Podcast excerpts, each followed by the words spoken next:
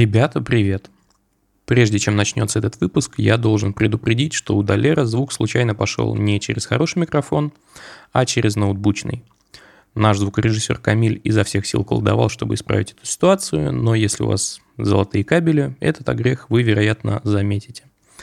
Не серчайте, мы не специально. В следующий раз будем осмотрительнее. Хабр. Хабр Weekly. Привет, дорогие слушатели. Это подкаст Хабра Викли. Раз в неделю мы здесь собираемся с э, ребятами из Хабра и нашими друзьями и гостями, чтобы обсудить интересные новости и посты, которые за неделю вышли на Хабре. В студии по домам сидят я, Далера Лиоров, временно безработный.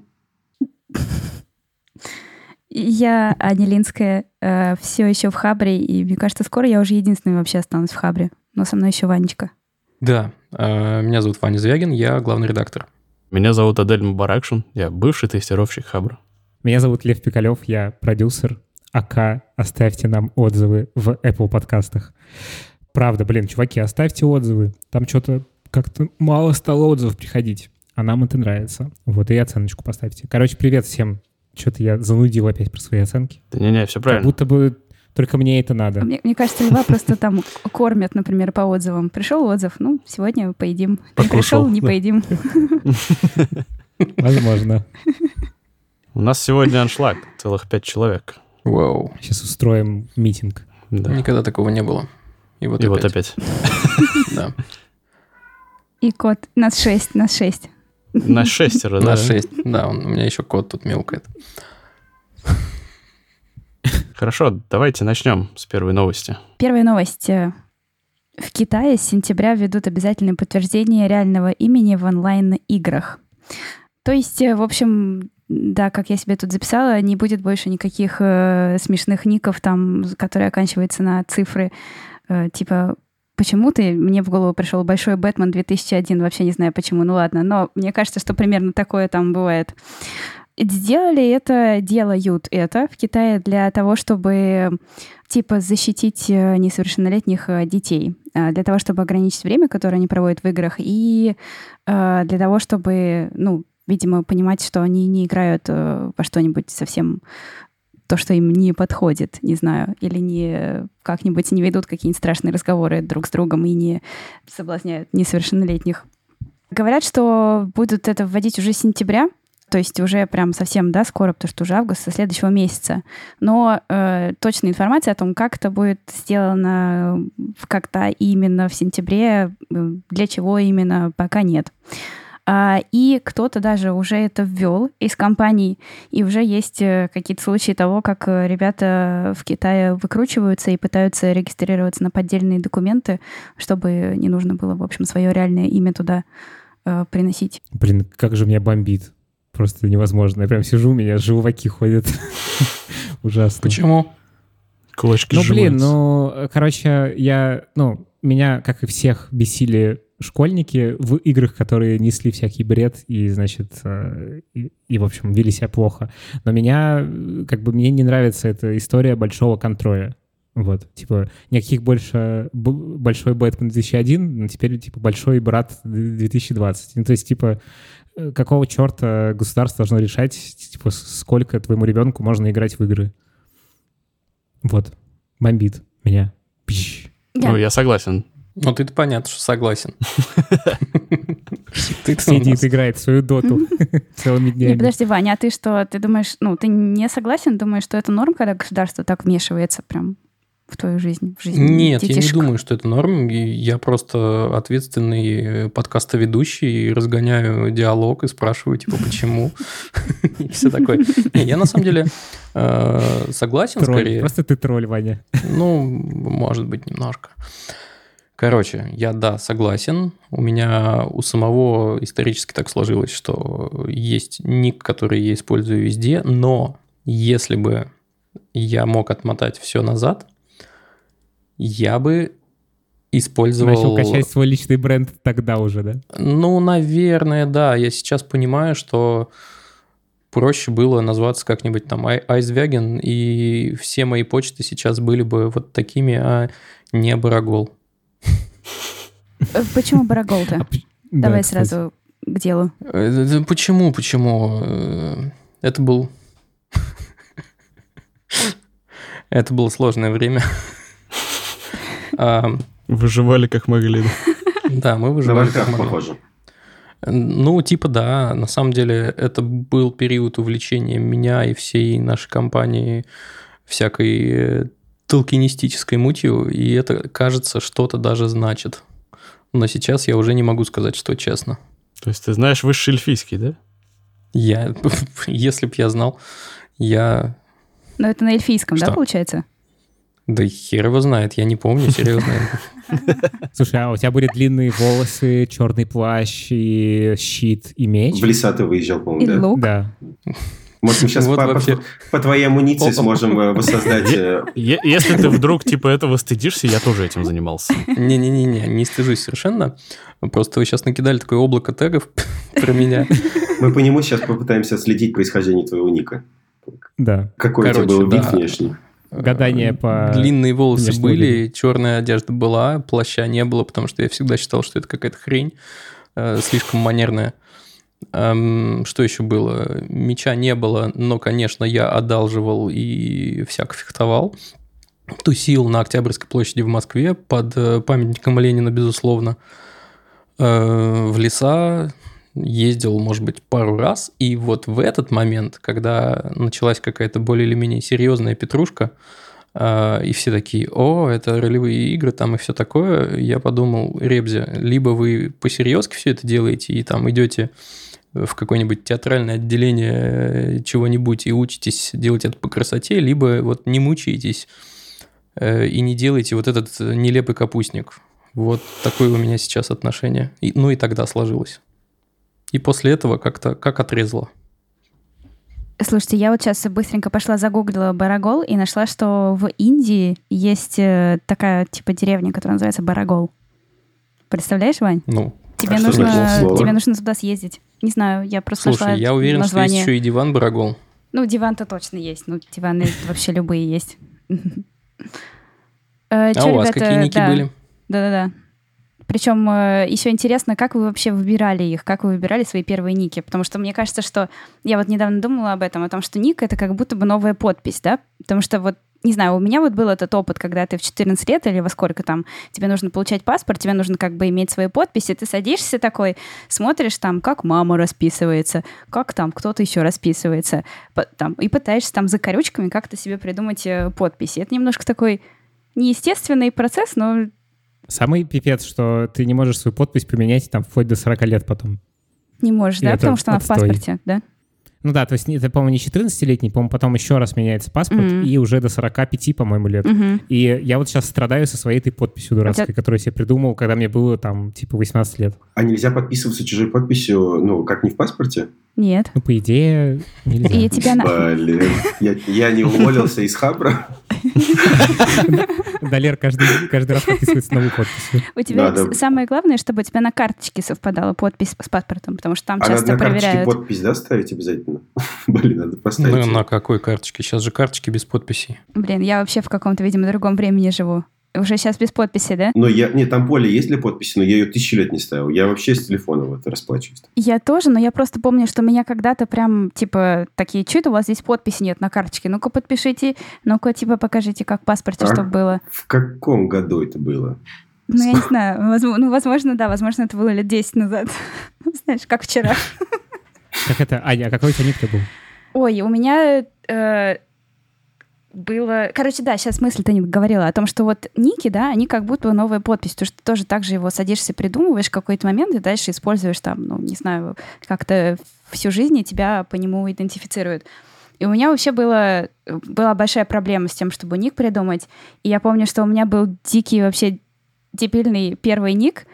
Знаете, вот э, с буквами F говорили там какой бы пример привести, не могу никакой вспомнить, но только вот а, там автор то, что я... Типа вот. Да, да, автор, да, а, да. Да, удавком. Да, вот. И у меня, угу. короче, я где-то на каком-то форуме школьном зарегистрировалась как, прости господи, девфачка. Очень неожиданно. Просто вообще, да. Вот. А, а потом, потом я, значит, подумала, что это какое-то говно, и надо что-то себе придумать другое. И прям сидела и перебирала там какие-то названия животных, еще что-то, и остановилась на слове «саламандра». А, и какое-то время использовала слово «саламандра». У меня, у меня такие ботинки были в детстве, в пятом классе.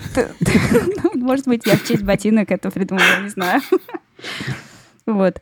Потом у меня был ник э, «Окей, cheers», это уже в более осознанном возрасте, типа в универе. Тоже какой-то странный набор слов, не знаю. И вот сейчас я пришла к этому, да, к «Шел снег», и кажется, что я с ним лет еще, ну, на 10 буду латиницей. У тебя есть план «Д». Че-че-че, у вас как? У меня был ник Киноман, потому что я любил круг кино. И у меня в этом нике Киноман, типа, первый, ну, писался по-русски, потому что я за Россию. Вот. А, и, значит, кино было написано большими буквами, а ман маленькими. Вот такой у меня был первый ник. А хотя нет, у меня был еще один первый, у меня был совсем первый ник, который быстро прошел. И он был Суперман. Ну, Суперман. И с какой-то чиселкой еще на конце, да, потому что, типа, Большой Яндекс... Бэтмен 2001. Да-да-да, потому что Яндекс, как бы, Супермена уже заняли к тому моменту, когда я в интернет пришел, поэтому э, у меня там была какая-то чиселка. Вот. Ужасно тупо. Но тоже меня всегда как-то, ну, фрустрировал выбор никнейма. Я не понимал, как его выбрать. Это какой-то ад. Ну, а сейчас ты пришел обратно просто к Пикалев, да? У тебя, по-моему, везде Конечно, просто конечно. фамилия.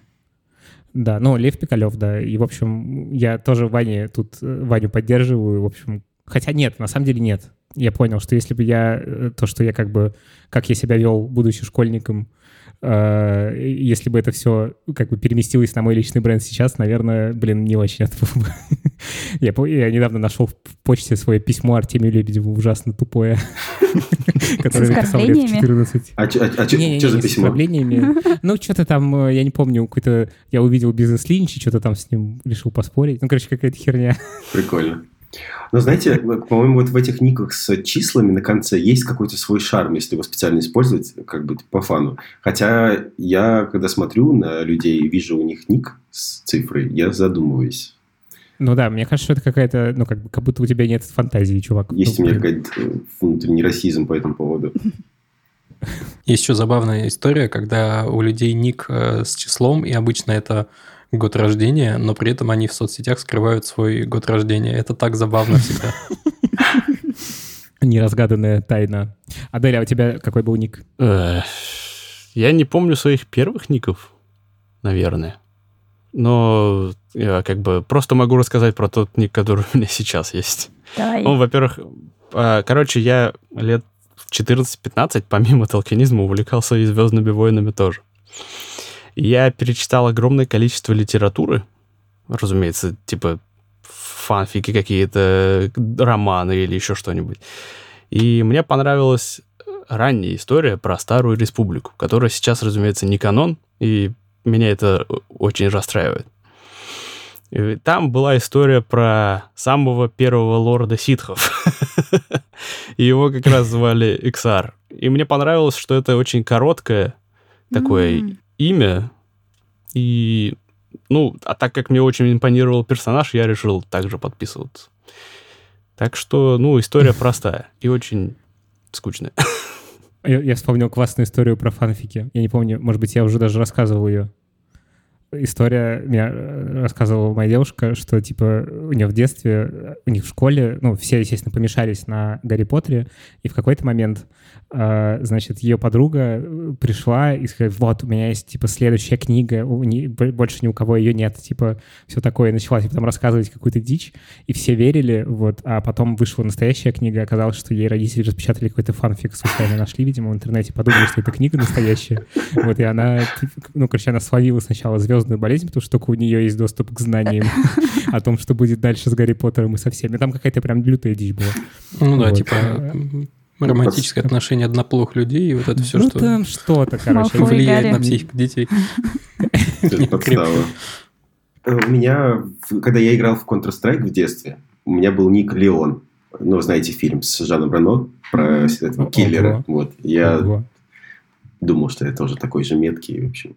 А Был потом... кемпером, что ли? Кемпер это кто? Это который с винтовкой ходит, да? Ну да, сидит там на крыше и всех отстреливает.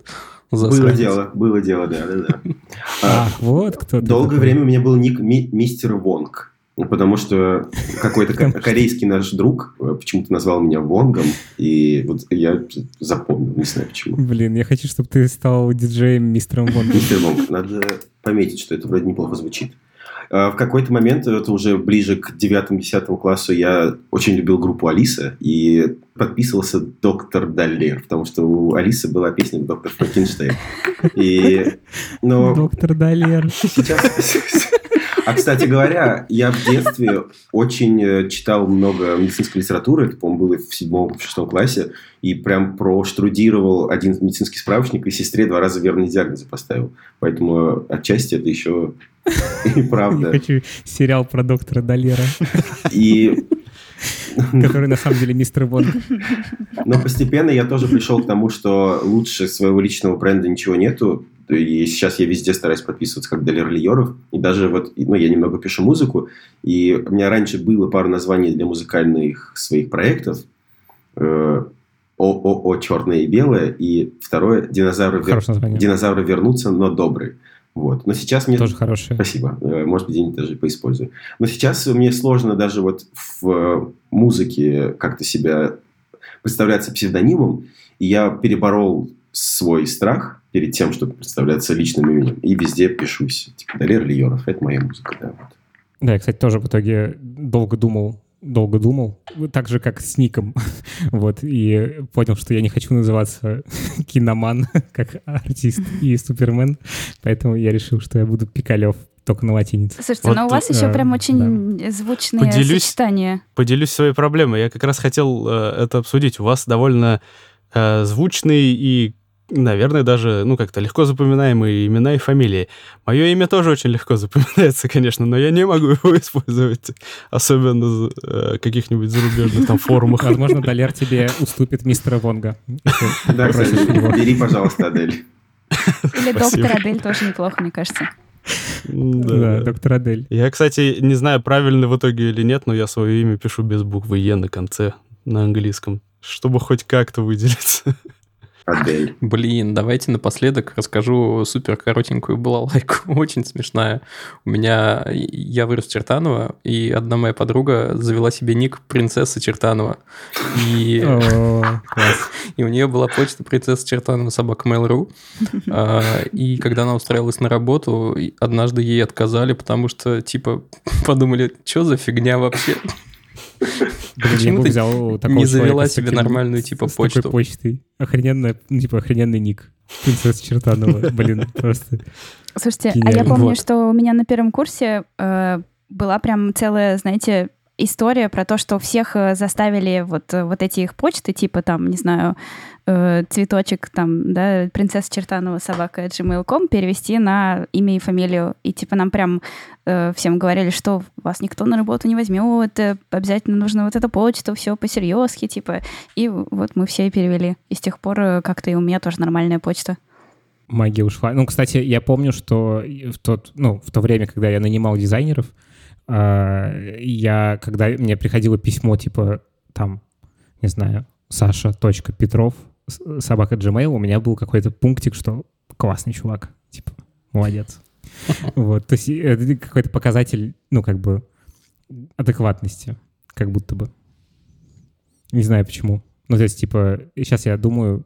Не, ну, хотя, на самом деле, и сейчас, наверное, если мне приходит письмо с какой-то такой почты странный, если это не принцесса Чертанова, потому что принцесса Чертанова — это топчик. Ну, это может быть, Вот. типа, при- признак, я сейчас кавычки делаю, признак зрелости какой-то, когда человек, ну, просто Не спокойно говорит, что да, я вот такой, ну, не, не, не, Не, не ну, большая часть людей просто не условно. задумывается, мне кажется. Ну, то есть, как бы просто они, как Мгм. бы у них есть почта и почта. У меня, например, э, самая, у меня есть сты- стыдная тема, у меня есть Skype, значит, и там промежуточная между, э, как бы, ну, моим текущим состоянием и состоянием ников. И там у меня написано Левка-Левка 45, потому что было занято. Вот, и я до сих пор с этим скайпом живу, там, типа, какие-то контакты, мне, типа, лень его делать новый, и вообще нахер нужен скайп сейчас кому-то вообще. У меня, кстати, Вот, тоже ну- в скайпе очень дурацкий ник. Я там почему-то назывался Death Geek, причем написал гик неправильно с опечаткой. Да, там еще такая тема, что там нельзя ник поменять. Нельзя, да. Вот, и когда был какой-то период, когда мне надо было с клиентами общаться в скайпе, вот, типа, мне было каждый раз очень неловко отправлять письмо, типа, с э, текстом «Мой скайп, Левка, Левка, 45». Я такой, блин. Ну, я, кстати, решил эту проблему, когда Microsoft купил Skype, они разрешили привязать Microsoft аккаунт, я просто новый аккаунт завел. Ну да. А почему 45-то? Вот она, циферка эта, да? Почему 45? Э, Потому что мне так предложил Skype. Я такой, а, ну окей, потом поменяю. А Skype такой, хрен тебе, не поменяешь. Вот. Короче, это, мы немножечко отвлеклись от самой новости. Но на самом деле было бы интересно в чате продолжить обсуждение, потому что, ну, блин, показывает практика, что за никами может стоять веселые и Да, интересные напиши- истории. напишите, как вы свой ник В выбираете. чате у нас очень много ников интересных. Да-да-да. Да, но в целом, если таки вернуться к новости, я думаю, что мир ждет э, такие, ну, либо отказ от э, вот таких э, э, никнеймов типа Большой Бэтмен 2001, либо, ну, какое-то четкое соответствие между ником и, ну, реальной личностью, потому что анонимности в инете, ну, уже точно не будет. Есть только не какой-нибудь Darknet. Можно маленькое воспоминание еще, пожалуйста? Вот мы как-то устраивали... Сейчас э, должна лютня заиграть. Мы, как, мы как-то устраивали оффлайн встречу авторов и пользователей Хабра, и там, в общем, все в какой-то момент выходились и представлялись, и очень смешно было, когда там 30 30-летние, 40-летние дяди выходили, типа, «Э, «Привет, меня зовут Сергей, ник на Хабре, крокодил 49», что-то типа того. Было забавно. Все, Да. конец воспоминания. Лютня заканчивается. Слушайте, я всю неделю э, думаю о том, что на Кикстартере э, супер мощно выстрелил российский проект под названием Flipper Zero. Его отец-основатель это Павел Жовнер. Он э, один из таких топовых представителей хабра сообщества. И он даже саму идею э, своего проекта обкатывал на хабре э, и писал статьи о А, том, а как он это тамагочка такая, да, получается? да? Flipper Zero это такая тамагочка для взрослых, тамагочка для гиков, э, как он еще называет, э, платформа для разработчиков электроники и пентестеров, электронный дельфин, который регулярно оскорбляет вас. Это Ха, было вот мое это самое любимое, да. прикольное. Мгм. Да, суть в том, что у тебя есть такой м, девайс формата такого более или менее крупного брелка, а, в котором живет э, дельфин, кибердельфин. Они вдохновлялись, кстати, Джонни Мнемоником. А, И он от тебя требует там не покормить его, а не знаю, подойти к каким-нибудь воротам и считать их э, беспроводной код открытия. И от этого он ловит кайф, растет, повышает левелы и все такое. А, Ну а по сути это такой мультитул э, электронный, который тебе позволяет решать разные задачи просто с помощью одной, э, одного устройства. Там есть э, встроенный декодер для популярных э, алгоритмов, собственно, управления всякой дистанционной фигней, инфракрасный датчик, который умеет считывать сигналы с пульта и посылать их, не знаю, на телевизор в баре, если тебе что-то надоело смотреть. Эм, Там есть RFID, то есть можно считывать карточки и всякие ключи для доступа в офис и эмулировать их тоже. Что там есть еще? Там есть... А, и после достижения цели на Kickstarter они обязались добавить туда еще Bluetooth и NFC. Я хочу просто уточнить, это что получается? Просто Pokemon Go для серьезных пацанов, да? Ну, в какой-то степени. Но это тамагочи для серьезных пацанов. Блин, не сейчас знаю, насколько серьезно. Тамагочи, у меня такие флешбеки просто. Я помню, как просто все были с Тамагочи. Все. Да, и самый и- прикол, и что я. там, э, ну, это сильно напоминает Тамагочи, в том числе и потому, что там э, очень энергоэффективный э, дисплей LCD-шный с оранжевой подсветкой, и он такой кондовый, прям как, не знаю, как из 90-х. Э, Очень приятная штука. И, собственно, почему меня э, очень взволновала эта новость? Дело в том, что за неделю этот Flipper Zero на Kickstarter собрал 2 миллиона баксов. При том, что цель у них была заявлена ш- 60 тысяч. Ребят, ну вы насчет это короче, ну ладно, это на самом деле инди-проект, скорее всего, там все так и есть. Просто с Кикстартером есть одна история, связанная с тем, что так делают инди-разработчики э, угу. часто под каким-то, если у них есть какой-то инвестор, э, ну как, я сразу противоречу в одном предложении, ну ладно, ну короче, чуваки, которые делают игру, и у них есть инвестиции. И часто э, Kickstarter становится маркетинговой площадкой. То есть ты как бы создаешь кампанию, и туда э, самостоятельно вливаешь какую-то значимую сумму, и дальше это собирается на реальных людях, потому что это как бы дает некий, ну как бы буст информационный. То есть типа тебя репостят из-за того, что видят, что у тебя крутая динамика.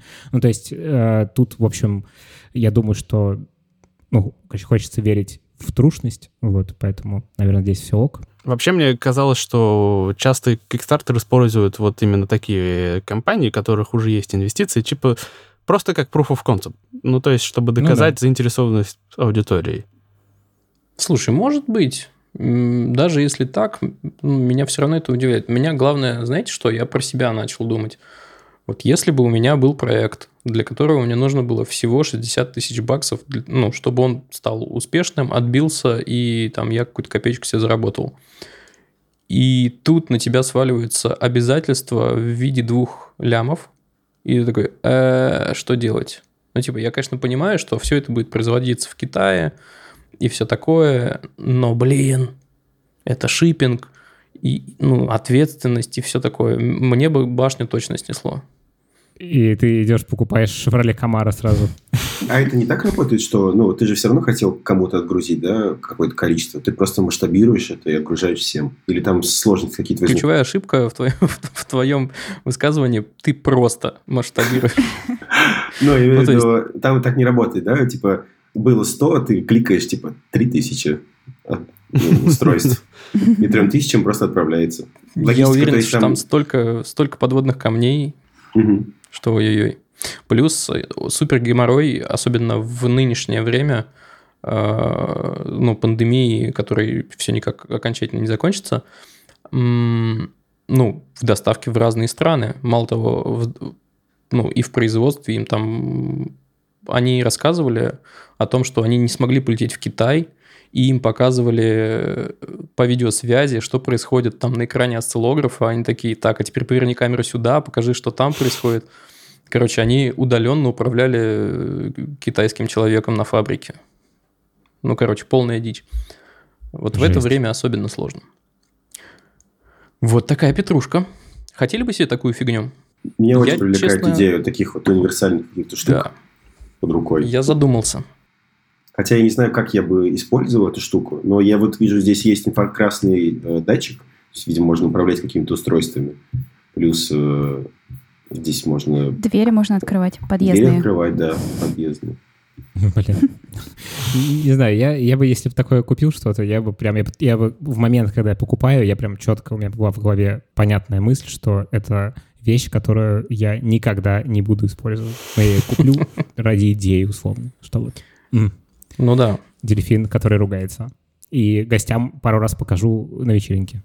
Там забавный нюанс есть, кстати. А, это же потенциально ну, вещь для всяких взломов, вот ну, типа да, для да. доступа к информации, которая тебе лично не предназначается. Поэтому стоковая прошивка ну, не умеет делать почти ничего. У тебя там, по сути, только тамагочи и, и все. А тебе нужно а, самому но... дальше?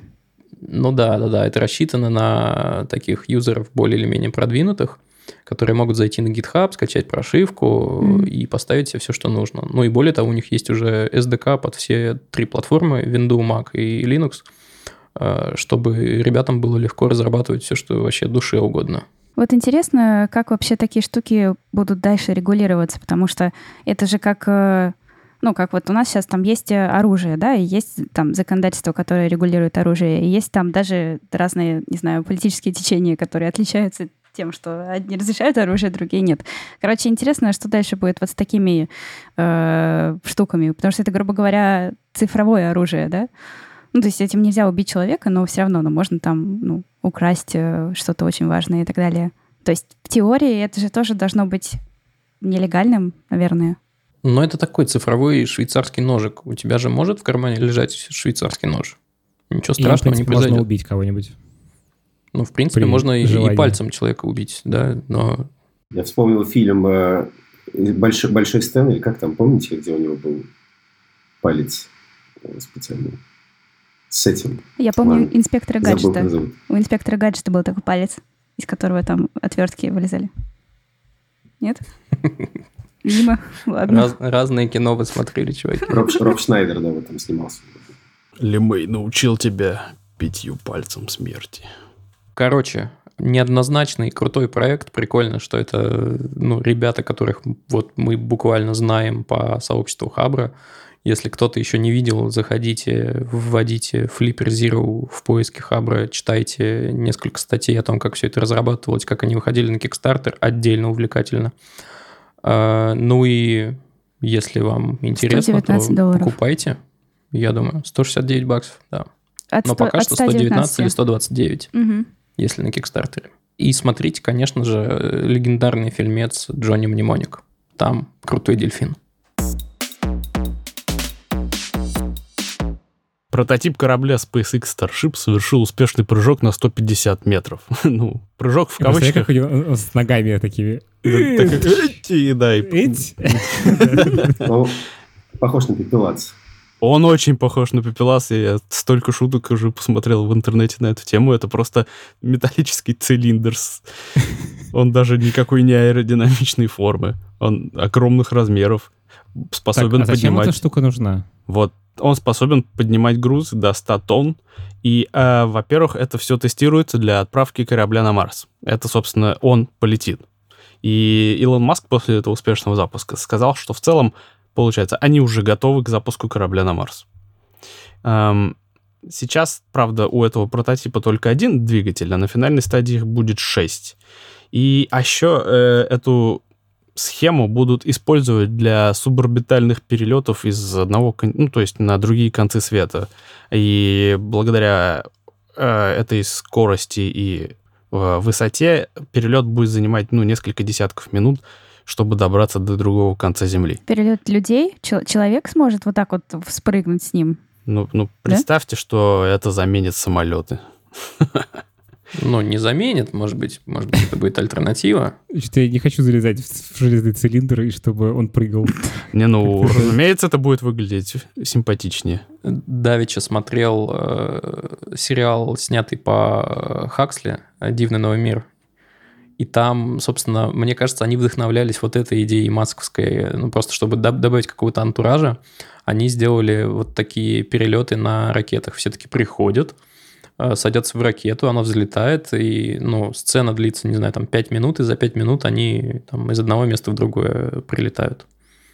Никаких перегрузок, ничего. Вот это, конечно, неправдоподобно, но Прикольно. Но интересно, тоже нужно будет за два часа приезжать в аэропорт? я думаю, за день, блин.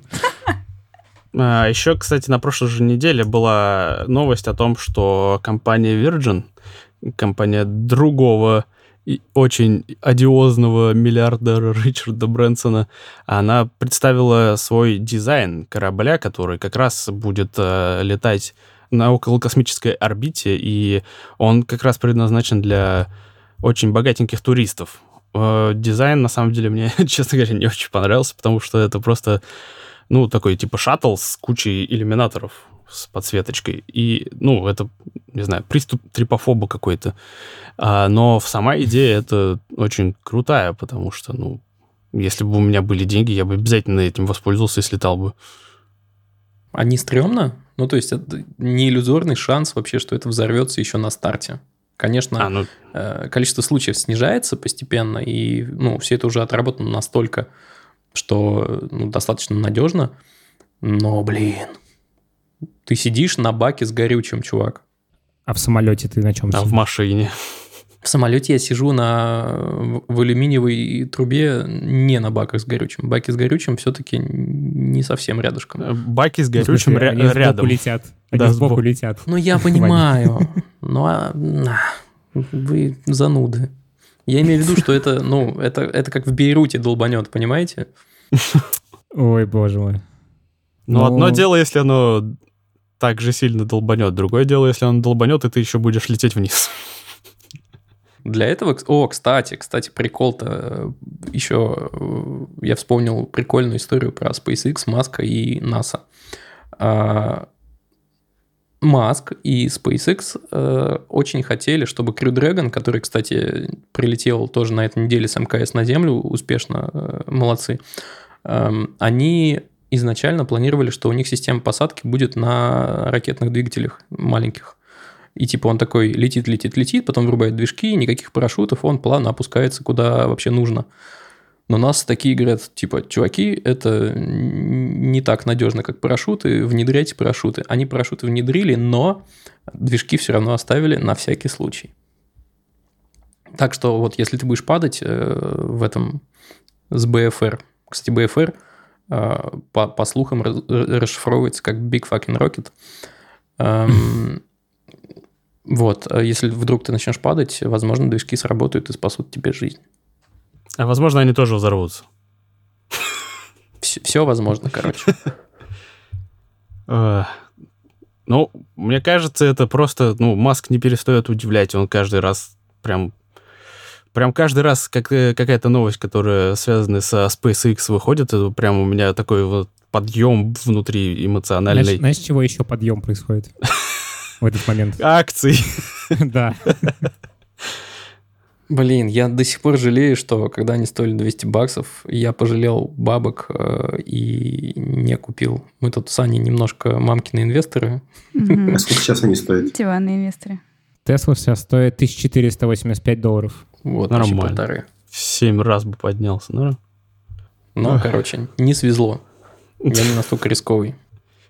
Ну, может быть, когда-нибудь Илон Маск э, изобретет машину времени. Может быть, стоит сейчас купить хотя бы одну акцию? А то потом они будут стоить 10 Купи тысяч. лучше фонд. Фонд? Да. Да. Ладно. Нужна расшифровка, что такое фонд, вероятно. Я не понял, Пожалуйста. Ну, в смысле, просто покупать одну акцию Tesla сейчас это довольно дорого. А можно купить фонд, где эти акции есть. И в том числе Ну да, ты покупаешь как бы долевое участие Да. в, фонде, который управляет э, тоже, опять же, кусочком э, акций нескольких компаний из какой-то отрасли. Например, там из э, космической или, А, и типа или они тебе платят проценты с дивидендов. Мгм. Распределяете между всеми вкладчиками фонда, да? Ну, получается так. Ну, Грубо говоря, мы можем в пятером сейчас скинуться на одну акцию Tesla. И у нас будет фонд. свой фонд, да. А, подождите, мы, знаете, э, фактическая ошибочка только что произошла. Э, Акции SpaceX не торгуются, только Tesla торгуется. Но, но они связаны как-то, да, видимо? Но они связаны медиа, Маском. медиа, да, медиавесом Илона Маска. информационно, да. На Тинькоффе есть очень хороший курс по инвестициям. А как инвестировать называется? да? Мгм. Такой коротенький, базовый, прям Мгм. все основные понятия проходят. На Хабре была статья про инвестиции, кстати, очень содержательная. Мне прям многое понятно стало оттуда. Но я, правда, уже все забыл. Оставим обсудили ссылочку обязательно. Да, Да. приложим. Да. Ки- Кинь ссылку, пожалуйста. Э, Кину потом, да. Но важно заметить, что мы никого не призываем играть на бирже, потому что можно проиграть все, и вкладывать свои деньги можно только если они у вас свободные, не жалко, и вы готовы их с легкостью потерять. Да. Не, ну вообще тут, ну, короче, да, мы никого не призываем, но призываем э, узнать про это больше в целом и изучить, потому что это, ну, один из способов, как э, копить деньги. Вот. И это могут быть нерискованные истории. Ну, или мало рискованные. Рубрика «Ответы на вопросы слушателей». У нас есть форма, в которой любой слушатель может задать вопрос, а мы на него в выпуске ответим. В описании будет ссылка, пожалуйста, спрашивайте нас. Вопрос от Евгения. Будете ли вы публиковать свои подкасты в Spotify? Да, они уже там есть, на самом деле, но Spotify так круто вышел в Росси- на российский рынок, что они э, музыку, значит, выкатили, а подкасты не выкатили. Поэтому пока из России послушать подкасты, к сожалению, нельзя. Крик А, но- души. Круг... Я сегодня слушал Spotify, и мне реклама Spotify говорит, слушайте подкасты в России, на русском языке, главное. Они рекламируют то, чего у них нет. Зачем так Это делать? Очень странное решение, Мгм. которое не понимаю, зачем ограничивать подкасты. Ну, то есть, как- какая в этом проблема техническая? Мне кажется, юридическая здесь, не техническая проблема. А в чем?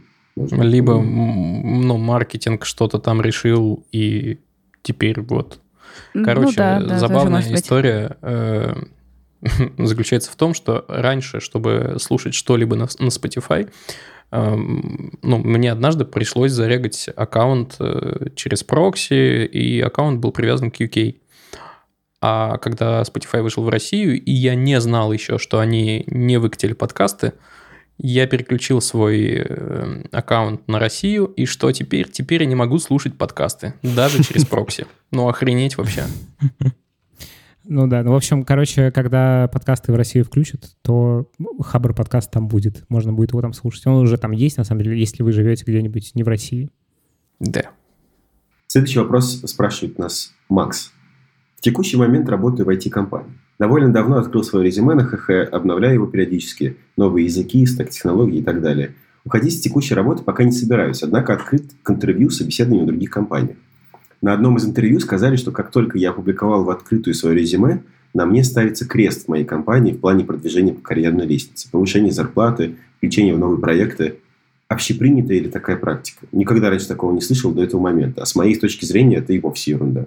Интересно услышать ваше мнение. Спасибо. Спасибо за вопрос, Максим. Ну, это правда ерунда какая-то. Нет, ну есть в этом какой-то... В смысле, я понимаю, почему такое может быть, потому что, типа, ребята думают, что человек э, хочет уйти из компании, и... Хотя да, здесь нелогично, потому что если человек хочет уйти из компании, то наоборот же ему должны отговорить, если он хороший специалист, предложить что-то другое. Большой вопрос да, в отношении ну, к найму и к сохранению кадров э, внутри компании. Мне, ну, если бы я решал такой вопрос там в своей э, компании сферической в вакууме, я бы делал ставку вот не на то, чтобы ставить крест там на человеке, если он э, открыл э, свой резюме, а на том, чтобы пойти с ним поговорить, спросить, чувак, чего ну тебе вот, не хватает угу. у нас. Угу. Угу.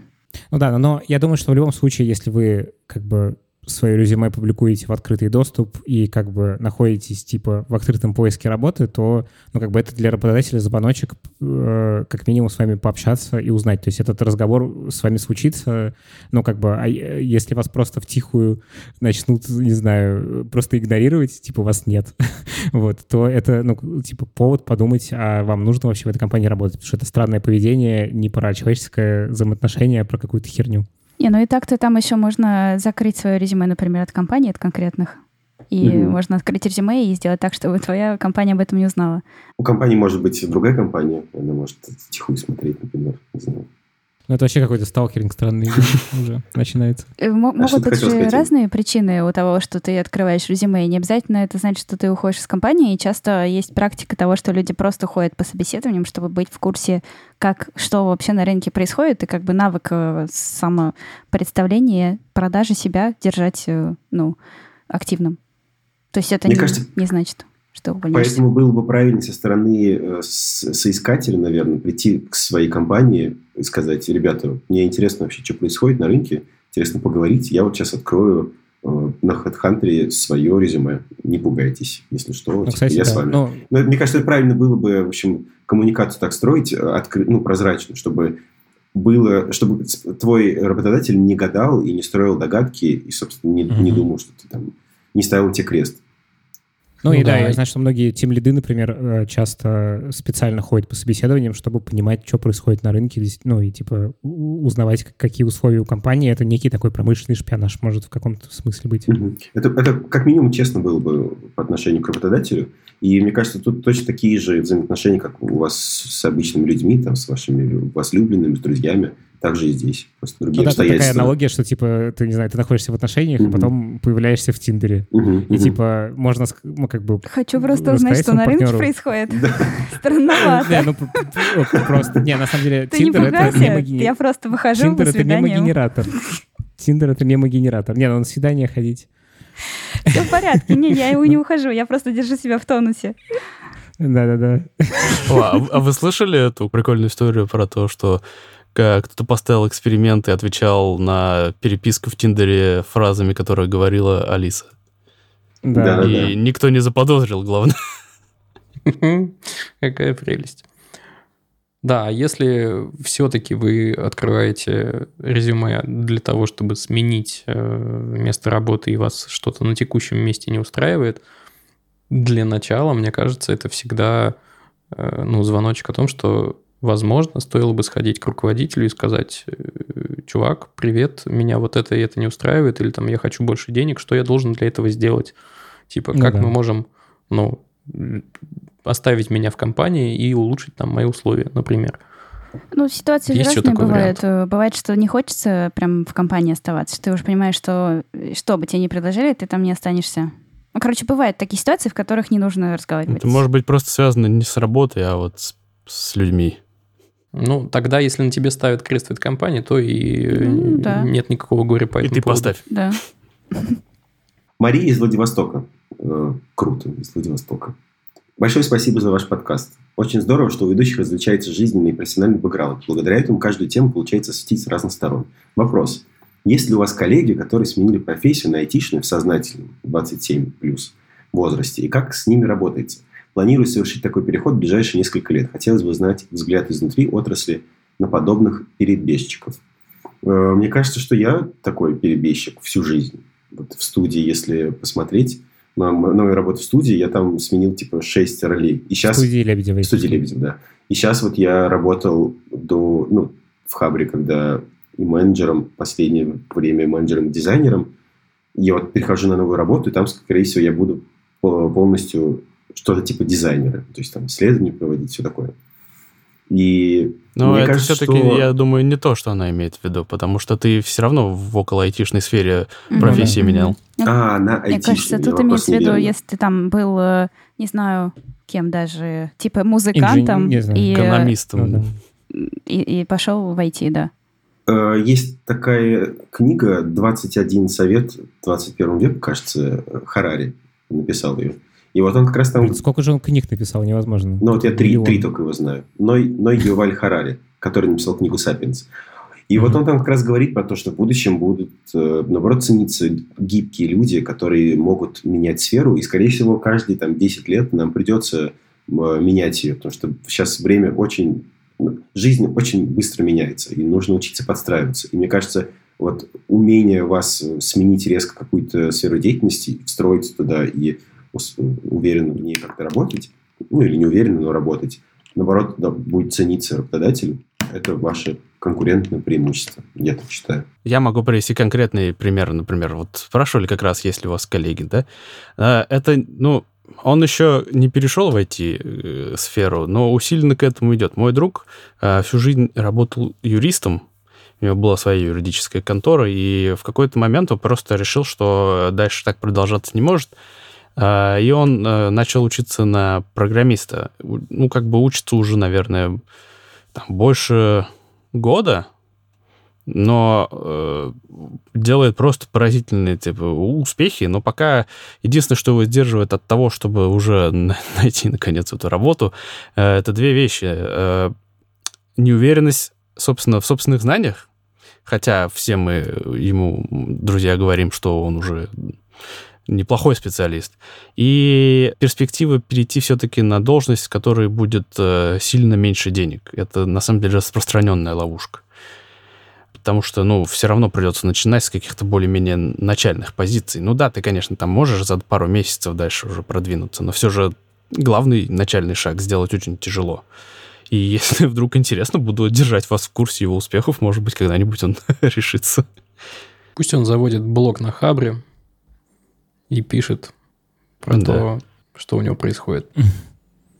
Кстати, правда Я интересно. встречал такие примеры, на самом деле. Ну, то есть, единственное, ну, там, что можно подсветить, наверное, то, что вот Адель, Адель сказал про то, что, ну, типа, страх э, попасть на начальную позицию. Это, на самом деле, во-первых, решается тем, что ты готовишься к этому переходу, ну, типа, подушку собираешь какую-то, чтобы не так переживать и иметь возможность, ну, какой-то маневр для действия. А во-вторых, а, я работал с такими ребятами, и, ну, в целом все клево, и клево то, что они очень быстро реально растут, потому что они очень замотивированы, они уже зрелые, потому что они уже в какой-то профессии состоялись и как бы делают не совсем с нуля переход. А единственное, что там может быть, это ну, какие-то культурные особенности. Ну, просто что в разных сферах люди по-разному привыкли общаться, как-то выглядеть, не знаю, и вообще, ну, типа, взаимодействовать между собой. Но это, мне кажется, тоже все решается быстро, и, в общем, не надо бояться. Но вот, типа, подготовиться к этому переходу, э, как, ну, типа, зрелый человек, э, не сжигать сразу там все мосты, там, сделать подушку и делать это постепенно и с пониманием того, что ты делаешь, не просто бросаться на все, что угодно, а как бы, ну, какой-то план иметь. Мне кажется, что это, ну, это может помочь как раз сделать это не безболезненно и не переживать. Вот. Ну или имейте план Е, как Далер. Да. Как МС Вонг. Подожди, кто, кто там? Мистер Вонг? Мис- Мистер Вонг, прости, прости, пожалуйста. Прости меня, пожалуйста, доктор Далер. Макс, Мария, спасибо большое за вопросы. Спасибо всем остальным, кто задает вопросы. В описании будет ссылка. Спрашивайте, мы ответим. Могли бы обсудить, но не обсудили. Google в октябре заменит Google Play Music на сервис YouTube Music. Дальше. А, В Darknet утекла база данных проголосовавших по поправкам в Конституцию на 1,1 миллиона записей. И Ванечкино интервью с создателями нейросети Николай Иронов. Как он устроен, в чем вообще фишка и почему все зовут его Колей. Э, Это специальная статья для тех, кто не послушал спешл и кто кому лень его слушать. А и наоборот, тем, кто кому лень читать, то идите слушайте спешл. Но там, кстати, есть много интересных картинок, в том числе картинка, которую Коля сделал специально для Хабр Special. Обложку подкаста он нам сделал. Да, который мы не будем пользоваться, потому что соточку платить не хочется. Мы, Да. мы вкинули ее в чат, она, ну, в общем, не, не снискала успеха. Да, поэтому переходите в чат, чтобы посмотреть картинку и пообщаться с а, другими слушателями подкаста Хабр Weekly. Ссылка в описании. Спасибо, что послушали. Очень по вам всем соскучился. Присылайте свои голосовые сообщения, если вам есть что сказать по поводу тем, которые мы обсуждаем в выпусках. Присылайте свои вопросы. Присылайте э, ссылки на свои подкасты и блоги, чтобы мы о них рассказали в рубрике «Сережа из Брянска». Большое всем спасибо. Берегите себя. Хороших выходных. Пока, ребята. Пока. Пока. Пока. Пока. Хабр.